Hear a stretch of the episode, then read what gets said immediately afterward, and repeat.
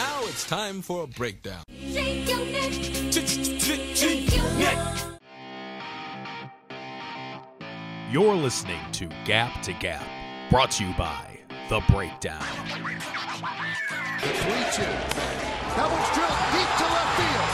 Going back choice. Looking up. See ya. 3,000. History with an exclamation point. Back to Folk. Red Sox fans have longed to hear it.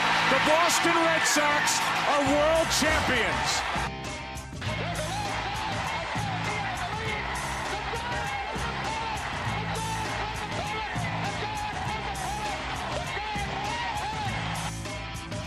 A swing and a drive to deep right, away back, gone.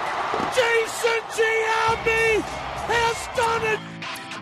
Episode number 71 and it, there are no tears left to cry there's no more baseball to be played um Well, don't say that. We still have uh, what is it, Winter Ball that is never televised.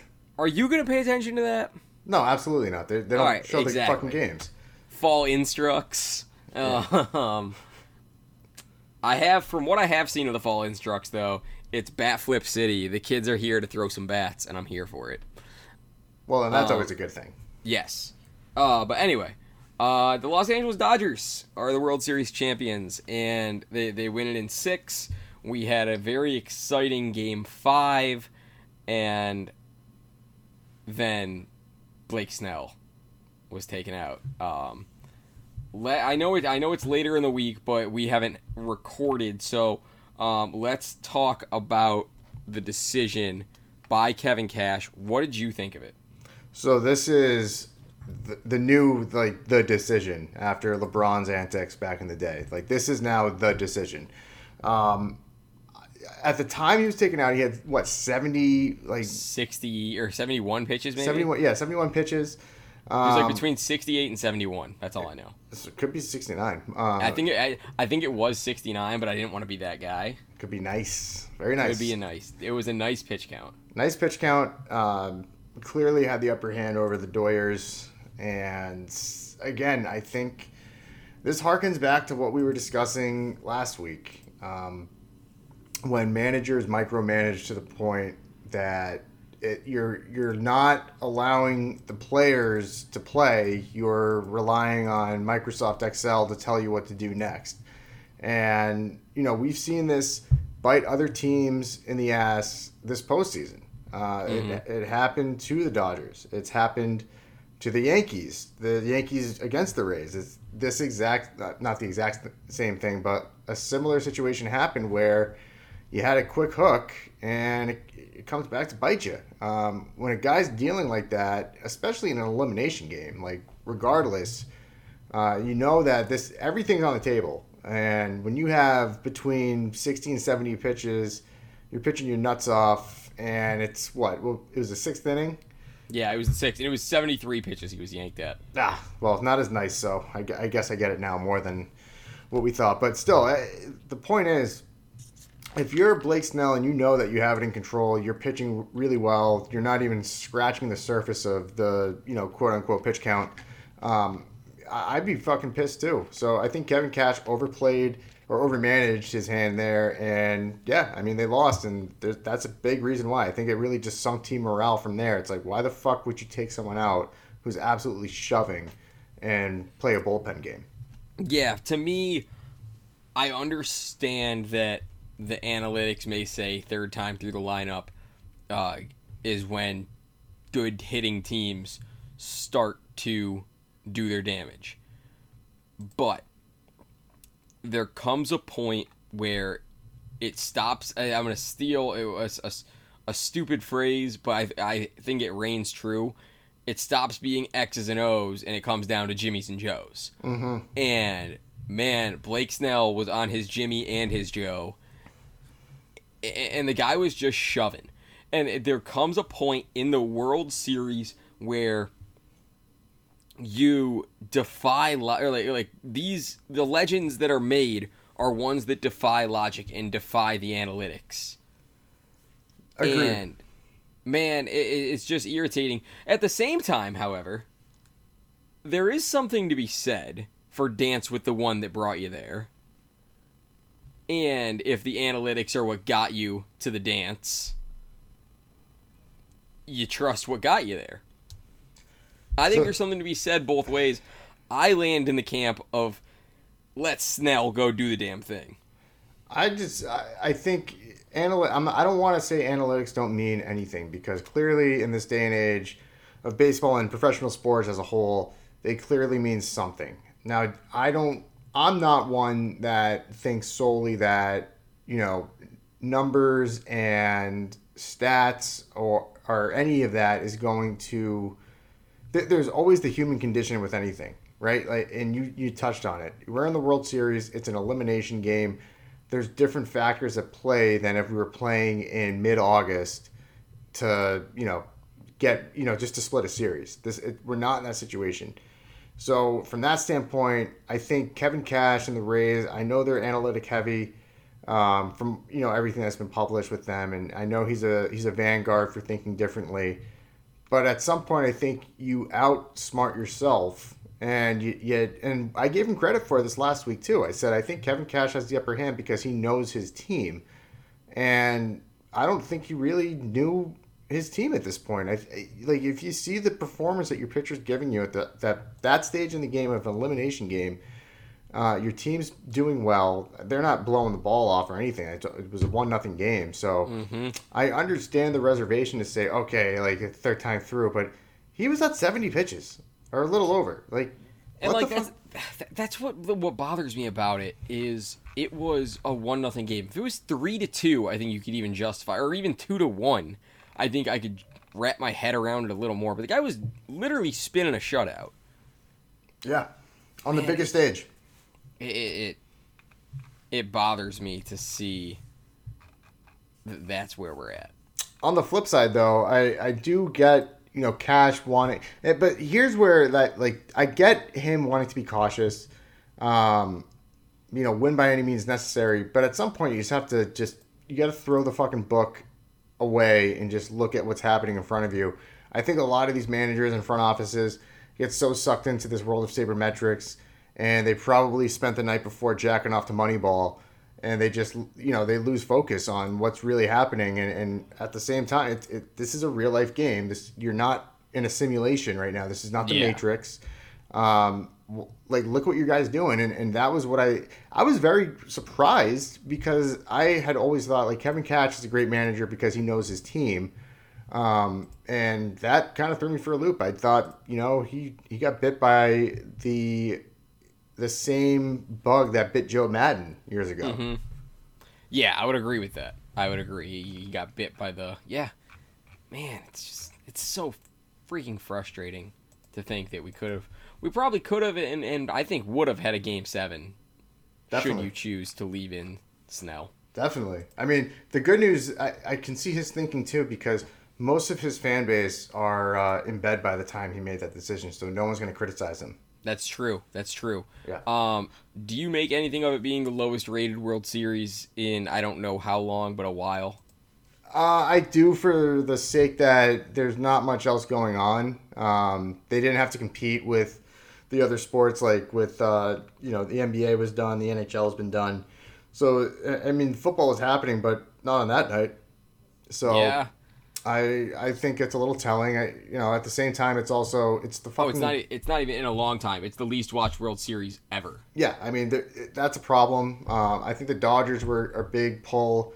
Uh, the Rays are not. I mean, let's be honest. No one really gives a shit about the Rays, uh, aside from those weird like fucking sabermetrics obsessed you know addicts. No one really gives a shit about them. Uh, so this was a, a low.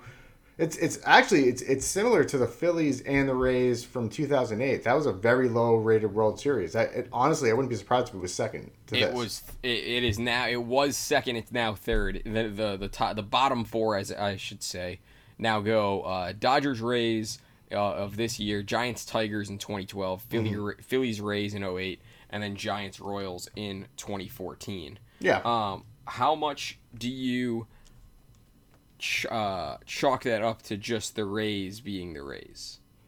Uh, a lot. I think. I do too. I I think too. anytime a small market team like that is in the World Series, like you, you mentioned the Royals, like us as baseball fans, like true baseball fans, like we will watch it just because it's there. And you know, a lot of people were pulling for the Rays that were watching it. I think because they wanted to see the underdog story come to fruition. Um, but the casual fans, like if it's not a big market team, if it's not your Red Sox, your Yankees, your Cubs, or whatever, uh, they don't really give a shit. And that Yeah. was that was full front and center. Yeah, and it's uh, to me it's upsetting. It is. But we saw highly rated NLCS games, so I'm not willing to, to, to chalk it up to people turning their back on baseball. I again, I'm turn I'm turning it to um, the Rays are not a draw. No, that that makes sense. I think it's. I mean, yeah, it's the Rays. It's if they were in a different market and had more of a following, I think you'd see different results. Like I think, for for example, if it was like the Marlins, I think the Marlins get some fucking fans watching them just because mm-hmm. just because of the the underdog story there. The Rays were a good team the whole year. They've been a good team for the last few years. I think everyone in the back of their mind had this idea or notion that the Rays were probably going to make the World Series this year in a shortened season, and they did. And you know, it just goes to show that not a lot of people care about the Tampa Bay market. Yeah. Agreed. Um all right. Let's move on from the World Series. The Mets have been sold after a long long sale that felt like forever. The Wilpons have finally gotten that much needed bread. I think we were talking. Correct me if I'm wrong, but I feel like we've been talking about the sale of the Mets since last offseason. It feels like it. I, I don't think you're wrong. So, yeah, I think there's a lot of weird things that happen with this. Um, the fact that de Blasio, the mayor of New York City, was trying to block the sale to Cohen is fucking bananas to me. Um, Yeah, I don't. I, I I saw that story. I didn't really dive into it. So basically, the the skinny of it is the. I mean, everyone knows this. I don't give a fuck what side of the aisle you're on. De Blasio is the worst fucking mayor in America. He's an absolute moron, and the fact that he wants to claim insider trading allegations against Cohen was the reason he wanted to block it is 100% bullshit. Um, I don't know the actual reason. Maybe they have a, a personal beef from years ago, but the fact that this guy is the, now the richest MLB owner in history uh, is now commandeering a New York market and is about to bring relevance back to second fiddle to the Yankees should be more than enough for you to say, I want this fucking guy in New York owning a baseball team. Yeah. I'm interested to see how it all plays out. I'm excited to see what can because become of the Mets now. And man, I I'm just excited. I, I think this is I think this is a good sale for baseball.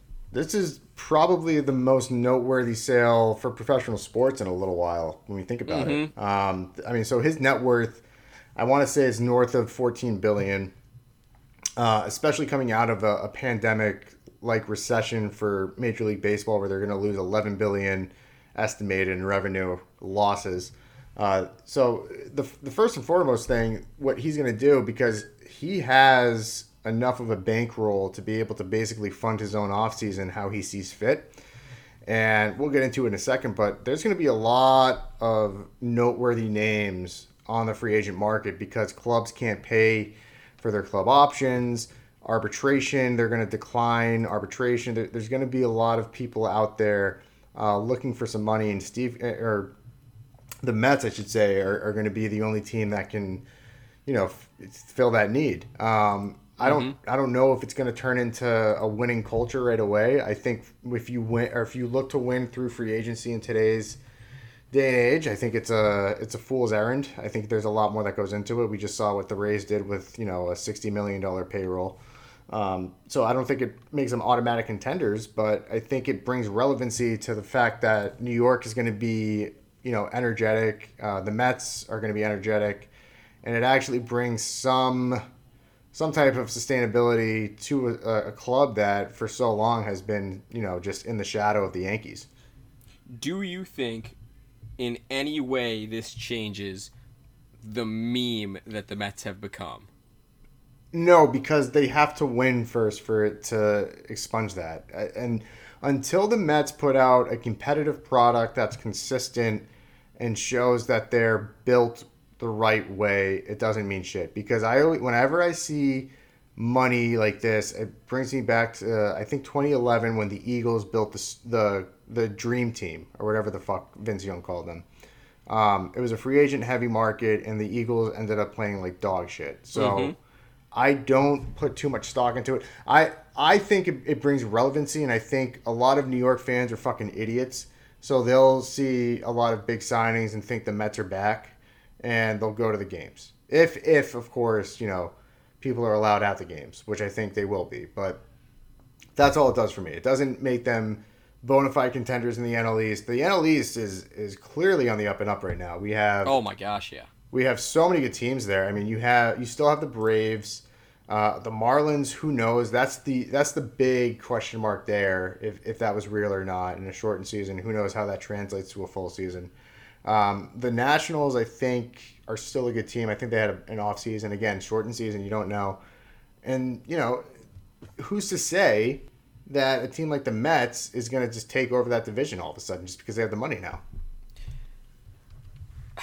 I don't want to. I, I, yeah, I, I show me on the field. Show me on the field. Exactly. And, and it's it's scary to think that we got a long off season before they can show us on the field. It's scary. it's scary, but I will say this: like, uh, big props to Cohen. The first thing he said he wants to do is donate seventeen and a half million dollars to New York City small businesses and dramatically increase the giving to the Mets Foundation in the coming years. He's also reinstituting all the pre-pandemic salaries for Mets workers. So er, anyone that's had issues with layoffs or furloughs, Cohen is coming in right right away and fixing that. So again, that just goes to prove that De Blasio, you're a fucking idiot. Um, you know, I think Cohen, that's a great first act. Let's see how it Huge. translates. Huge move to gain the. Tr- I don't want to say the trust. No, but But- it, to gain appreciation. Oh yeah. You know what this is? This is the boss that comes into the office and he got transferred from another store or another branch and on day 1 he comes in and he buys lunch. This is this is Charles Miner. I was about to say. This is Charles Miner coming in and buying lunch when Michael Scott bought bagels and C-shaped bagels. C-shaped bagels. Took them all night to make too. no, but like this is this is a good first step for him. I think it it you know it makes him. I don't want to say loved, but it definitely it boosts the the morale factor for Mets fans and just the, the people he employs. Again, we need I need to see results on the field before I crown the Mets anything. I still think they're a dumpster fire until I see anything change. Because uh, again, Brodie is still the GM. And that guy has proven for two years now that he doesn't know what the fuck he's doing. So, can we reasonably um equivalate the Mets to Scranton? Mm, I mean, Brodie's Dwight. No, because Dwight was successful. yeah. So I Hmm. was here's what I would equate this to the Stamford branch, where Brody is Andy, and Cohen right now is Josh because he's doing everything right so far. We haven't seen too much of him, but he could be uh, he could be going to Staples soon. You don't know. Who knows? You never know what uh Dunder Mifflin is gonna or Du- Dunder Metzlin is gonna be Oh. up to nowadays. I like that. that was a good one. I'll give you that one. That's a good one. Uh, all right, other baseball news. Uh, new managers in the AL Central. AJ Hinch is going to Detroit. Um, what I I hate that I kind of like this move. I hate that I understand the move. Um, I just like, I like I'm sorry. I it's too soon. It's it's too soon for me. I think if this was something where AJ Hinch had, had you know, he did his time and paid his grievances. Uh, you know, after you know a few more years and came back and said, I, "I've changed. I, you know, I'm gonna do it the right way." It's been a year, bro, and it was a 60 game season, and uh, you know, people don't forget. So he is like the kid that shit his pants in third grade. People don't forget. Um, we know what you Looking did. Looking at you, Donnie. Look, yeah, like I'm sorry. This this is way too soon for me. I think AJ Hinch is a complete fucking asshole. Uh, I'm very upset that he's getting another chance this soon.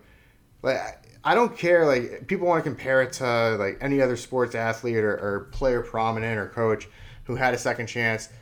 Listen, I'm not against second chances. I'm against you giving them out so soon, just because you need some. You you feel the need to be competitive that quick. Like you're essentially selling your soul. Uh, That's how I equate it. You're, Yeah. You're you're not giving this enough time. I think the Tigers are still a shit roster, so I'm not worried about them being good. I think the optics of this are just terrible. Yeah, I, I, I don't agree, or I don't disagree, I should say. Um, I'm not a fan of AJ Hinch. I just think that in terms of manager and roster, it's a it's a pretty good fit. Young young roster with um, a rebuilding mindset, and you're bringing in a guy that that helped turn around the dog shit Astros into the powerhouse we see them now. Granted, I'm not saying I see that happening for Detroit, but But no one saw that that- happening for Houston Ex- too. Exactly. It's well, there's the guy that called it, but um, I, I I think this is a good fit. I think this is a good fit in terms of uh of in terms of manager to roster. Now let's talk about the other signing in the AL Central. And my, my my my thoughts completely flip. What a terrible idea to bring Tony La Russa to Chicago. this is I mean, you want to talk about the office, dude. This is like bringing in Robert California, you know, way past his prime to manage a startup. Um, I don't like this at all. This, this reminds me of, you know, we've seen this happen in other sports where you bring like the wily veteran in to coach a, a young, scrappy team that has playoff and championship aspirations. This was going backwards. Um, I don't think Renteria got a fair shake either. I think I would agree. I think Renteria. This is the second time this guy's been cucked out of a fucking job in Chicago by an old veteran manager.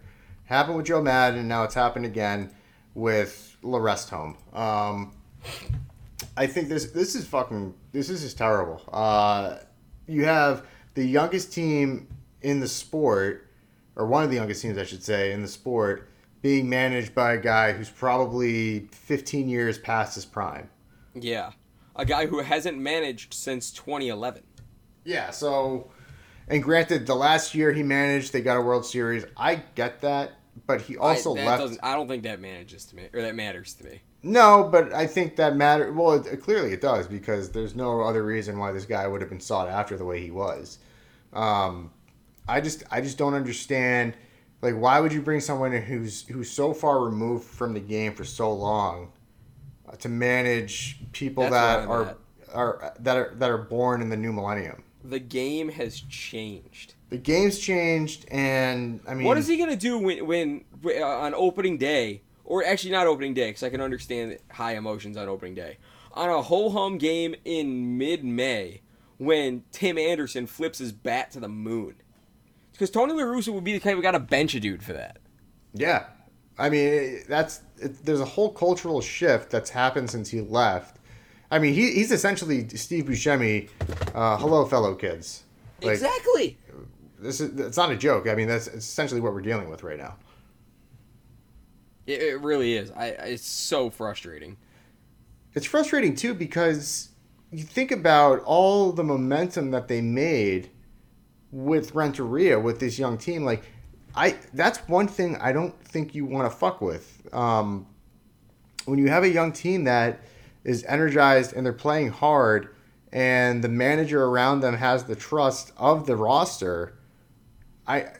I just want to know the thought process into why you want to replace him so bad. And instead of bringing in someone new, uh, and younger, you would go to a fossil like like Larest Home. Um, To me, and I keep this- calling him Larest Home because I think he should be in a nursing home at this stage. That's fair.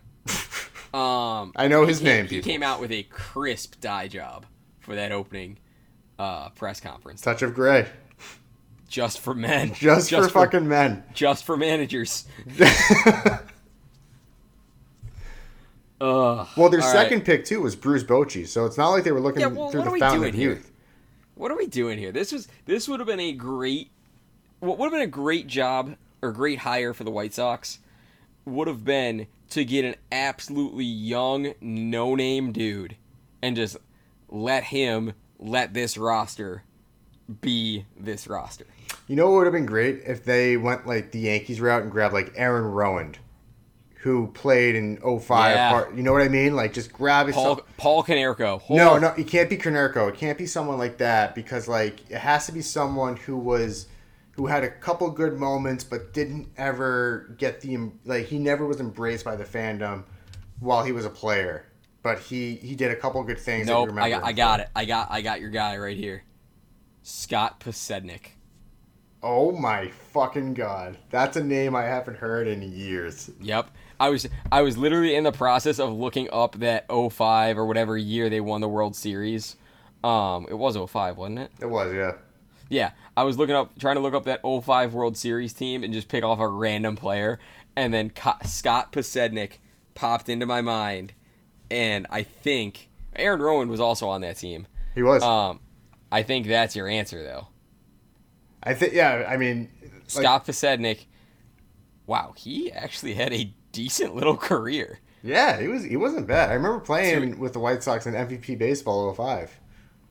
281 career lifetime.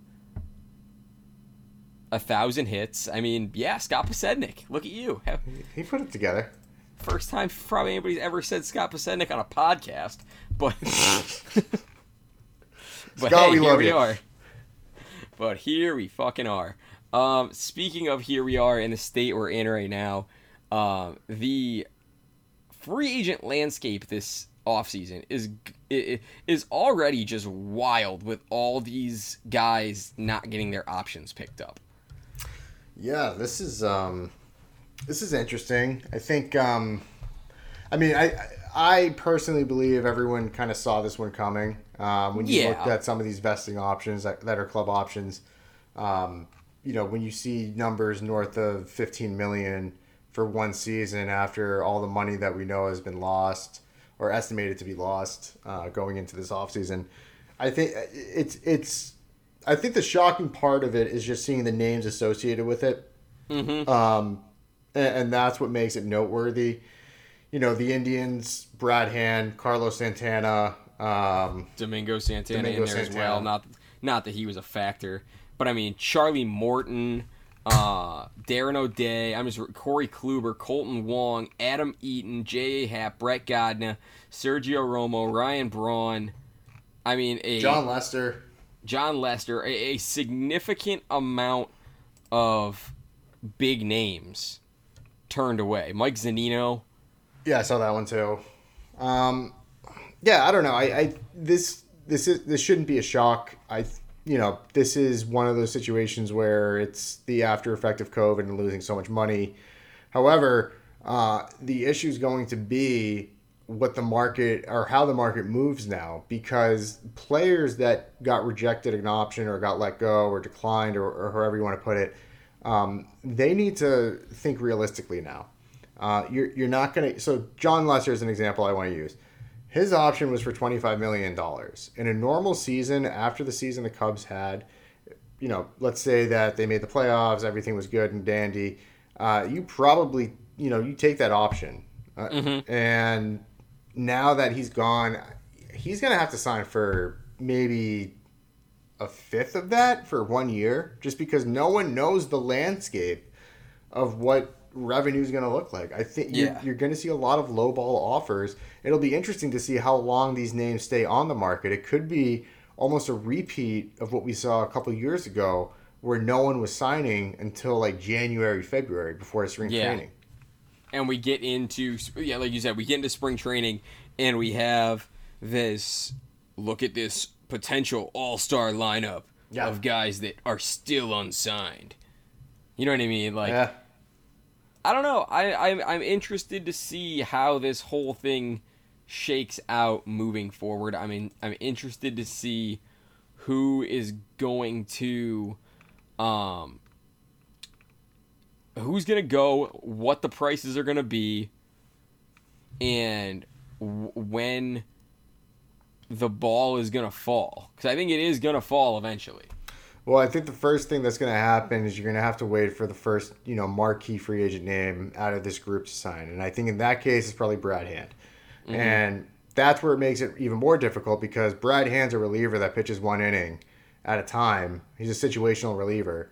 Um, him signing for the the amount that he would sign for is not going to translate to what you would expect from a Jon Lester or a Ryan Braun or any of these other guys. Uh, and that's what's going to be tricky. It's just that Brad Hand is definitely the I would say the most impactful player out of this group. I think the rest of them are, are kind of resting on their laurels of being big name players uh, or you know veterans that have had success in the past. Yeah.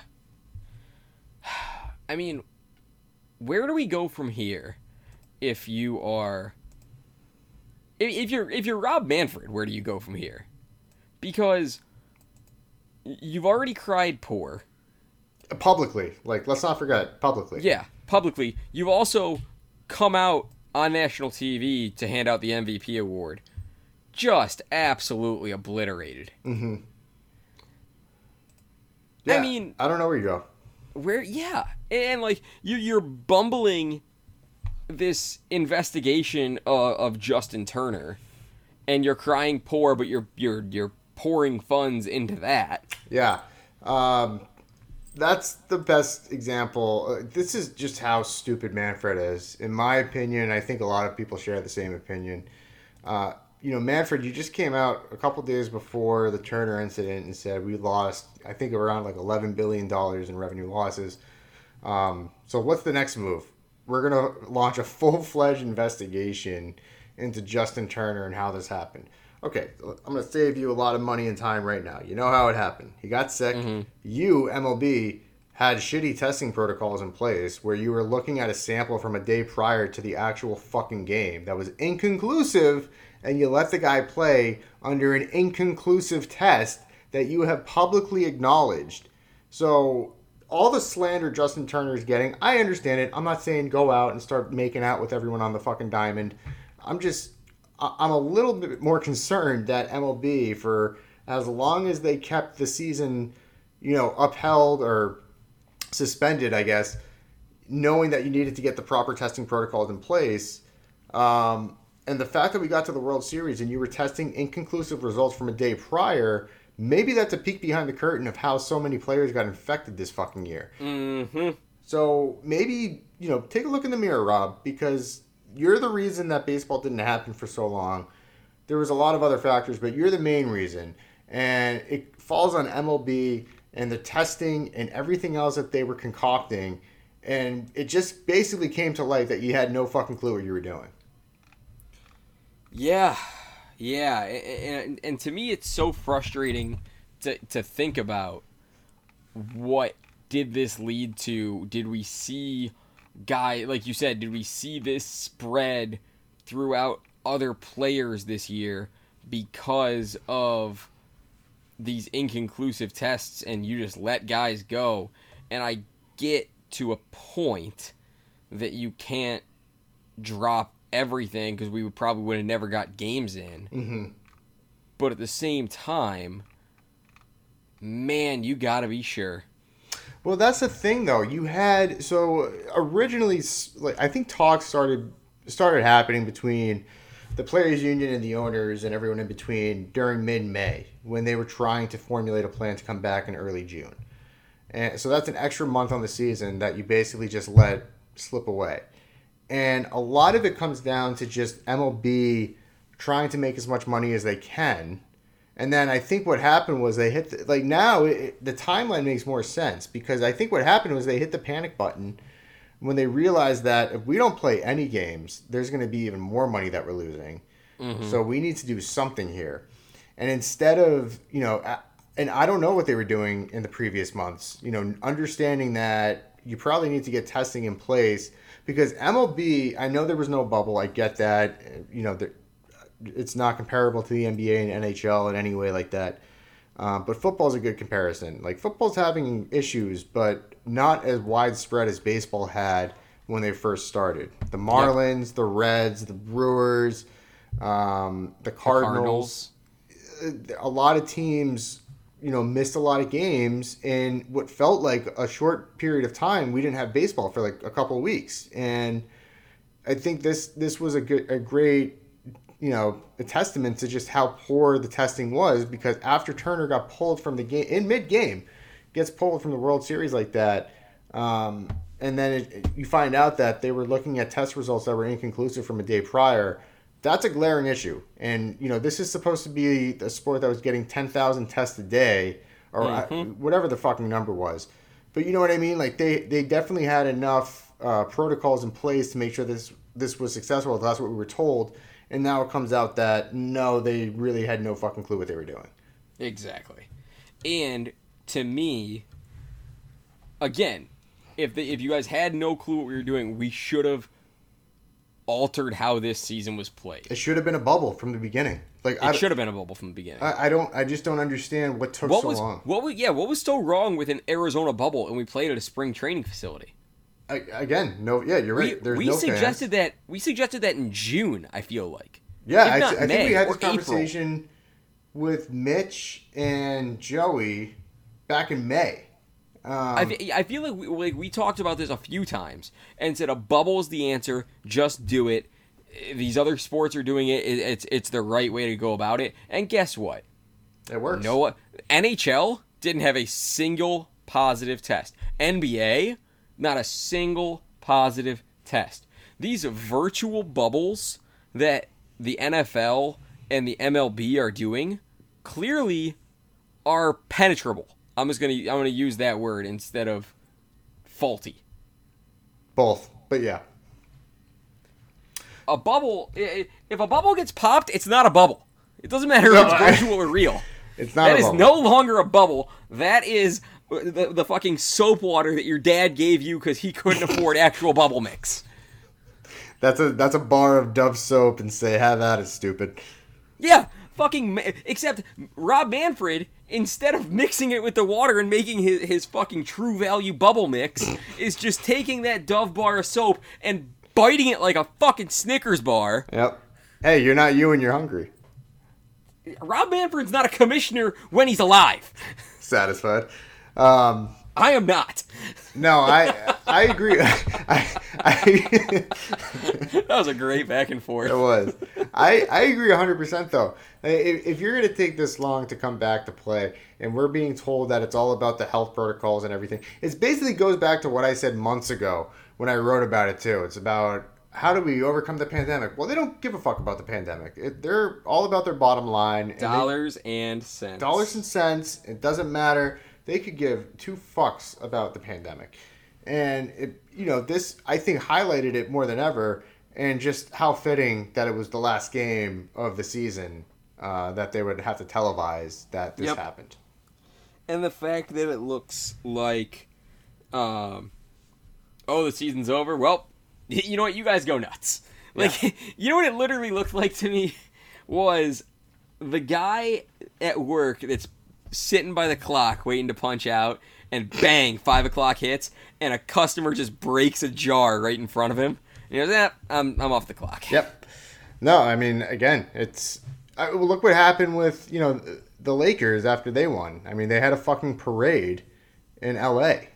And like you're gonna preach social distance and all this shit. Like everyone, the human element takes over at some point, and people want to celebrate. So don't blame the players. Mm-hmm. Blame the fucking lack of efficiency and protocols in place by the league that employs you. And in this case, the MLB really dropped the ball because we as fans now know um, or have an inkling that you fucked up on everything leading up to this moment. And now we understand why there were so many COVID positive cases in the MLB throughout the summer.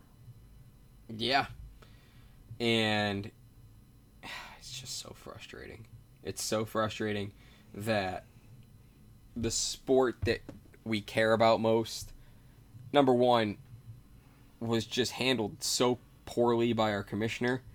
And what could have been a glorious season. I still think it was a darn good season. I thought it was entertaining. Like I'm not I'm not denying it. Um, I just think now it's interesting looking back at the timeline of events when you understand the context as to The why. retrospective is so frustrating. Yeah, hindsight's twenty twenty, and, and understanding now why why things didn't materialize as quickly as they probably should have.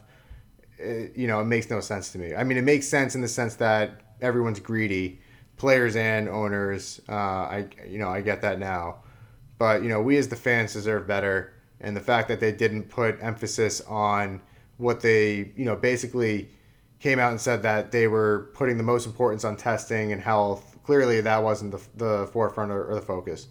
The worst thing I ever do as a fan is think about or try to th- convince myself that owners and players love the sport as much as the fans do. Nope. And that they're going to be motivated by their love for the sport and not the love for money. That's not to say the- everyone. I that- but- yeah, it's not to say everybody, but as a whole, yeah.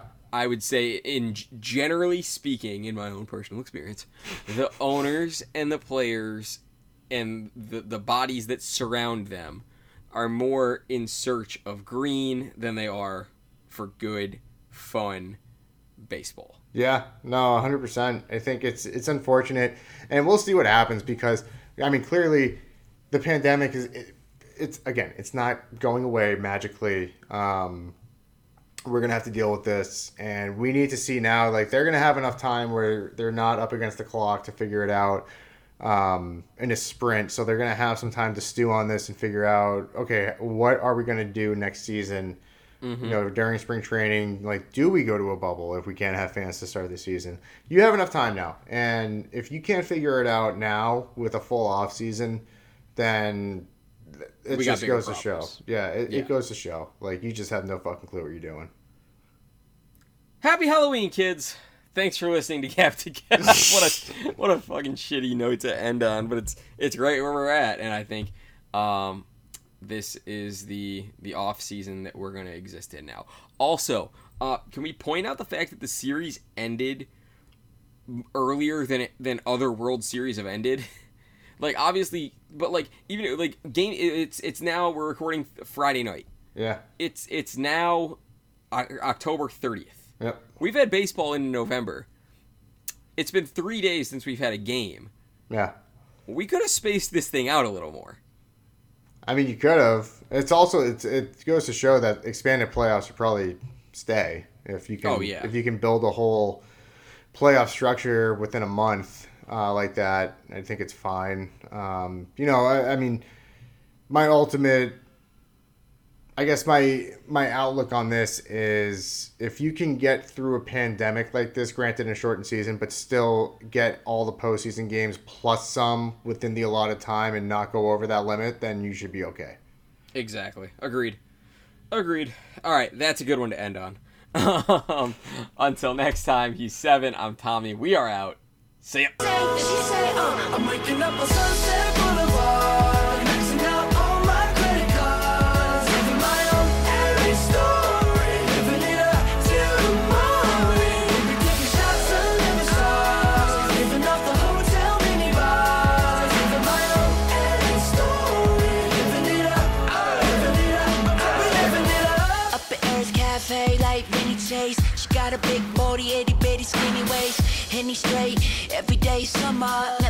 Sheets, like it on top of the cover. Every babe on my way, look like a so-so. Look at the cops, don't even care, you could just blow smoke. Uh, I'm Robin Hood on the beat. I get paid in LA and give it back to the D. The streets got